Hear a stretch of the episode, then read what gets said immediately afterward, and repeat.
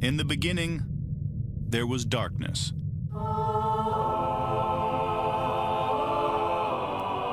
Then, there was Paul Brown.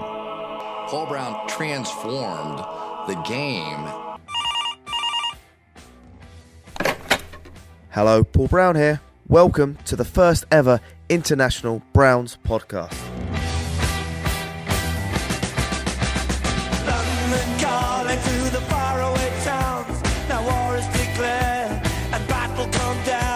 Good morning, Cleveland. It's the show where Jack goes crazy. He gets naked and he dances around very excited. Jack, how you feeling?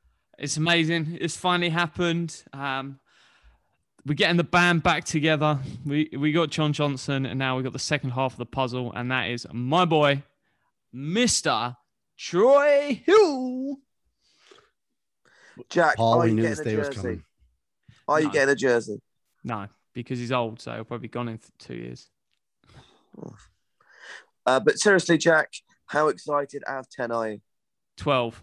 I t- I, I, I, I said fuck your scale. I'm going for twelve.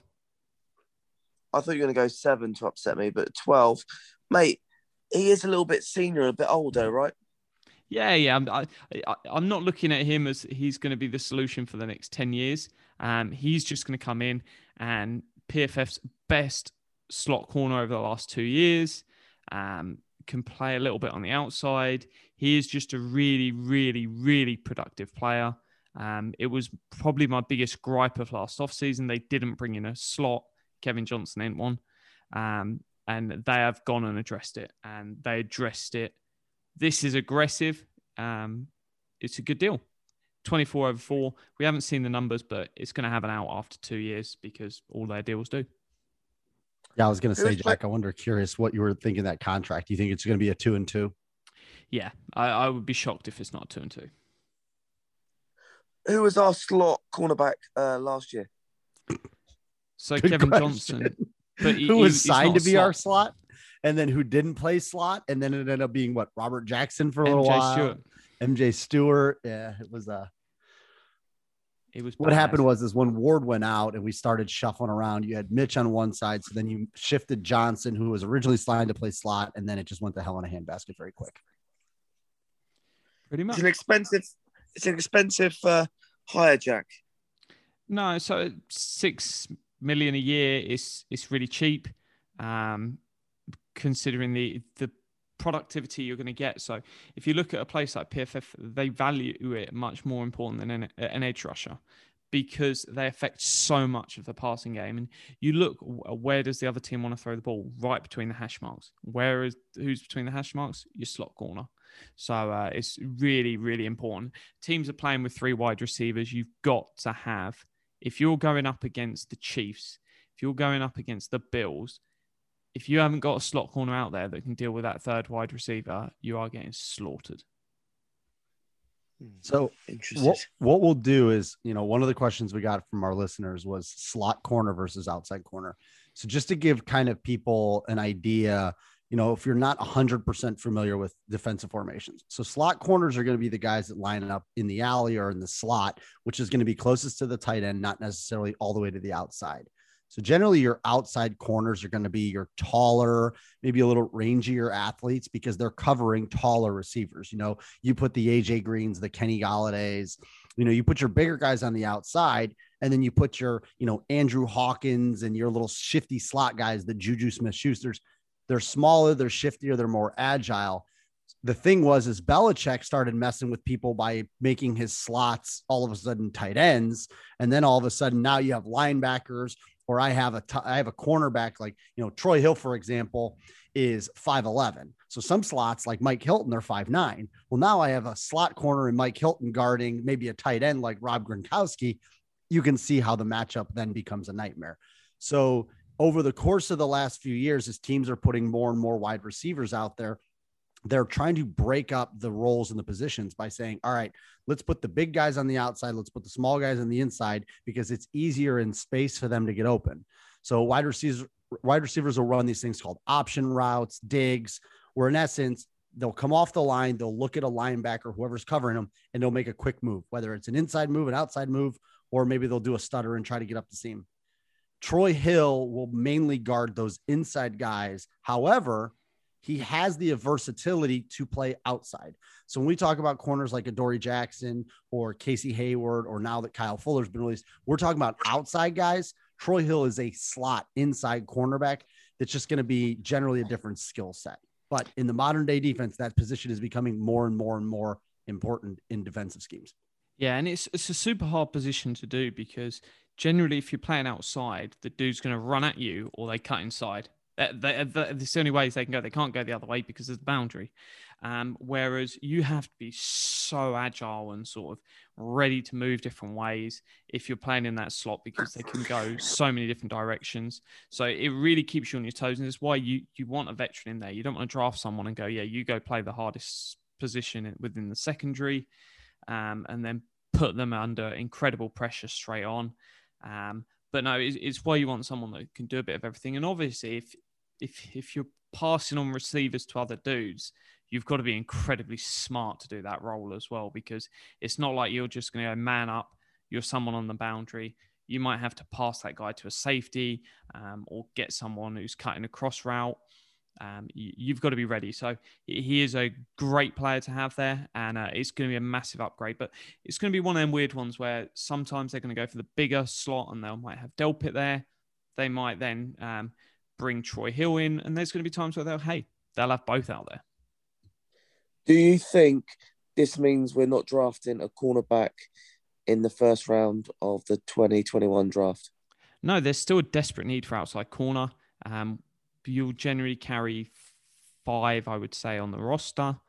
Um, outside corners, we've got two in uh, Warden Greedy. So uh, I, I, would expect someone else to be signed. They might go cheaper in a Gareon Conley just because Hill can play outside as well.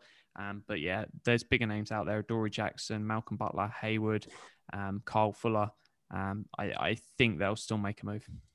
Hey Jack, we will quote the famous Andrew Berry you can never have enough defensive backs.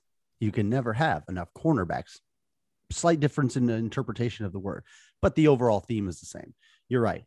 Even realistically, say they go out and sign another cornerback um, or use one at the top. You're talking about Denzel Ward, you're talking about Greedy Williams, you're talking about Troy Hill, and then a fourth guy. So you need to be strong from CB1 to CB4. And then now you start filling in the guys like the MJ Stewarts and stuff towards the back half of that corner room so there is room for another corner. This does not take them out of the market. Now, financially, it may limit them until we see kind of maybe how much Hill's getting in the first two years versus what signing bonus, you know, until we see really the numbers of this deal. That may tell us a little bit on what they're capable of doing because we are starting to starting to chip away at some of that rollover.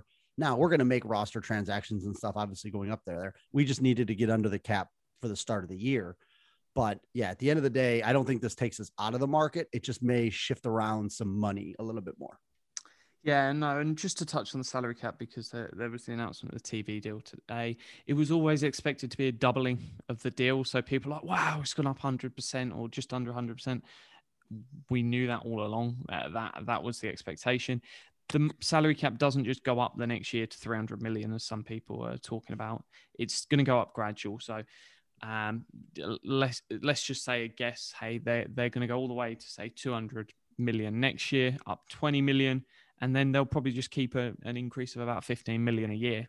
Um, there's still 30 to 40 million outstanding of COVID losses that the will account for.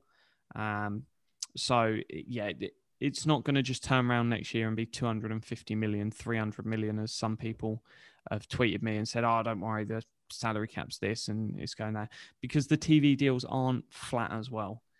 The TV deals they will have the increases in, and so that money will keep going up. What the TV companies are paying. So yeah, don't get overhyped that the cap's going to be 280 next year. It's, it's not happening.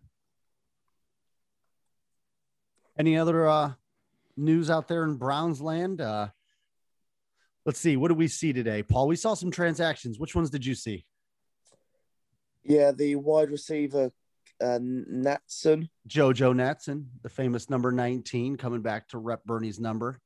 Uh, Jack, 10 seconds. We think he's wide receiver six. He he's battling for wide receiver six. Um, it wouldn't surprise me if that's potentially a battle with Hodge, um, for who they like more. Um, I would probably keep Hodge, um, just because if if they're adding, they're going to add a draft pick in there. If you've got your three main dudes, Donovan Peoples Jones, a draft pick, then you've got a battle for Hodge versus um, Jojo Natson. So I don't think he's a lock. I, I think it just gives them an interesting option because hey, if if they like someone else, and as we've discussed before, there's going to be injuries. So it's just because we're sat here going everything's rosy, you, could easily have one of them big three dudes. Hi- Higgins, just throw a name out there, could be injured in camp and out for the season. The only thing I think is when I saw Jojo Natson, I have a funny feeling they called Dory Jackson and he said, I'm not all that interested. Everything that you see out there is a Dory Jackson's looking to go to the West Coast. He's trying to find, you know, he's from USC, he's a West Coast guy, Rams, Chargers. He's probably looking to go West. That would be the only thing I see is you're likely not going to bring in a Dory Jackson if you already have Jono, Jojo Natson, just because there's not really a benefit there. So that was the only thing I saw with that move where we could be looking at Jojo Natson's basically covering a role, and now they look for just a traditional wide receiver um, or a traditional cornerback that doesn't do return. A- And We've then also just- signed an O liner. Well, we brought him back. We brought back the famous Greg Senat. The Cowboys stole him, and we said, "No, no, no, my friend, you are coming back." and I think that's enough on him. just to give people a quick thing, he was just an offensive lineman we brought in in beginning of last year. He was on our practice squad for I think about six or seven weeks. The Cowboys offensive line turned to a steaming pile of dog poo. The Cowboys signed him to their active roster, and now he is back. That's pretty much the summary of Greg Senat. Can, can I throw the first player that left out there while we've got three minutes left? Kevin Johnson, I want to start. Larry Ogunjobi. Larry Ogunjobi. Wow, that was a lot of money. Um, it was a lot more than I thought it'd be. Spotrac got something right, huh? No, it weren't quite nine million, nine and a half that the million that they predicted, but it, it was. I, th- I think it's the max is six and a half. I don't know if it's nearer five, but um, yeah, I, I was thinking three, three and a half million is where that deal would lie. So uh, yeah, he, he's done well. Um, good luck to him, but Nick Chubb is going to have fun running through the middle of that defense. Well, to be fair, that's for a lot of reasons with the Bengals. But yeah, I, I think it just kind of shows you that the the interior defensive line hasn't been as hot of a market. I mean, Henry Anderson didn't get a lot of money. Uh, Quinton Jefferson didn't get a lot of money. Malcolm Brown, obviously, on the trade. There really hasn't been a lot of action on the inside. Even Shelby Harris kind of was a little bit under market. So I think that just speaks to the uh, Casey and. Sue are the two interesting names there. yeah, the veterans are out there. But uh, yeah, Kevin Johnson, he's heading off to the Titans. Uh, so he's returning back to his familiar roots in the AFC South. Um, it is official that we signed per, uh, well, per the Browns, we obviously signed Malcolm Smith. So that's official. Um, really, from a Brown standpoint, I, I would expect them to make some other moves here. Uh, there's a lot of guys out there, and you know they're starting to chip away a little bit into their money. So you know, wouldn't be shocked if they just throw a restructure out there, maybe they just to bump up that uh that amount. But we're gonna see. I still tell me what that D edge, man. I'm I'm still thinking Clowney or maybe even a Melvin Ingram or something. So I did find it odd also that Rashad Perriman got more money than Rashad Higgins, but that's beside the point. I, I think you pay Perriman more. Just because you've gone and done it. Um, a few different places doesn't have that. I, I, I don't know how much it hurt Higgins, but just the the uh, issue with the drag racing and weed and stuff um, might have just cooled any think- market that was there. Yeah, I think that I think that probably knocked a few bucks off. But hey, we're glad to have him back. Um, I think that gives them an entire off season to figure out how we're going to work these different levels on the routes, uh, which we talked a, lot, a little bit about yesterday. My guy, the Red Rifle, officially Bears starting quarterback, coming on out here to Chicago. Can't wait to see Andy. Uh, the Red Rifle lives on.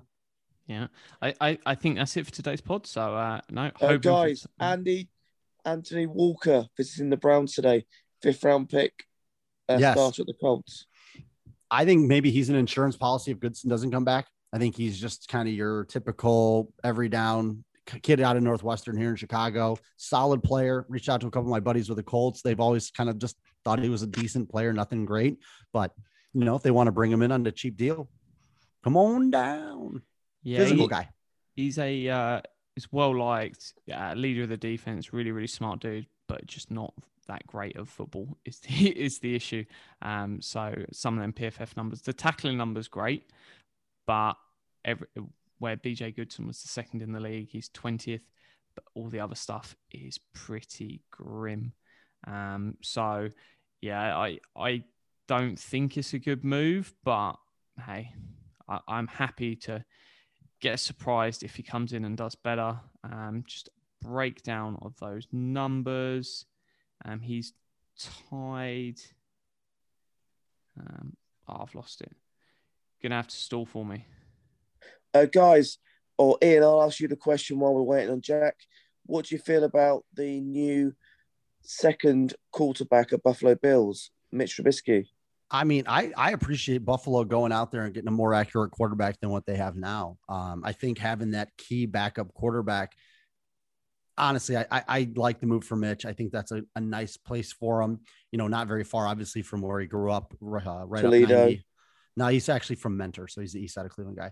So he's Oh. just going up that way. But yeah, I mean, it's a good signing for them.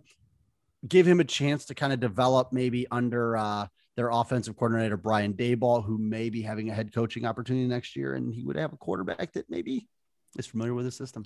So Good for Mitch. the final numbers on um, Wilson's deal for, uh, performance last year. Um, so 98 linebackers that qualified for the threshold. He finished tied 74th for PFF overall, 80th in run defense, 20th in tackling grade, 53rd in pass rush, and 55th in coverage. So the conclusion is PFF aren't a fan of that. Um, whereas they have loved all their other moves. So who knows? It could be a power play to try get Goodson over the line, um, but it's one that hey, I, it's underwhelming. But quite frankly, that, that's how I feel about the linebacker position overall. Um, I think that's the overall takeaway is, is I think they're bringing him in to kick the tires, see what they got. I mean, he's not a great and he's not a terrible player. Um, like I said, he's just been productive on that Colts defense playing alongside Darius Leonard. So no problems with it, even if they sign it. Not gonna, you know, probably stop the uh the presses and do a podcast about it. But no, I just want to say thanks a lot for all the DMs I got today. My inbox was full of messages of people loving the podcast. It means a lot. Obviously, we're probably the only big podcast that doesn't do any subscriptions. So having nice, kind words or hate to Jack and Ian in my inbox always does make me happy. Yeah, we've gone rogue today. The, too much uh, Troy Hill love, so we're up to 18 minutes now. So uh, cheers for hanging in there with us and go Brown. go Browns. Go Browns.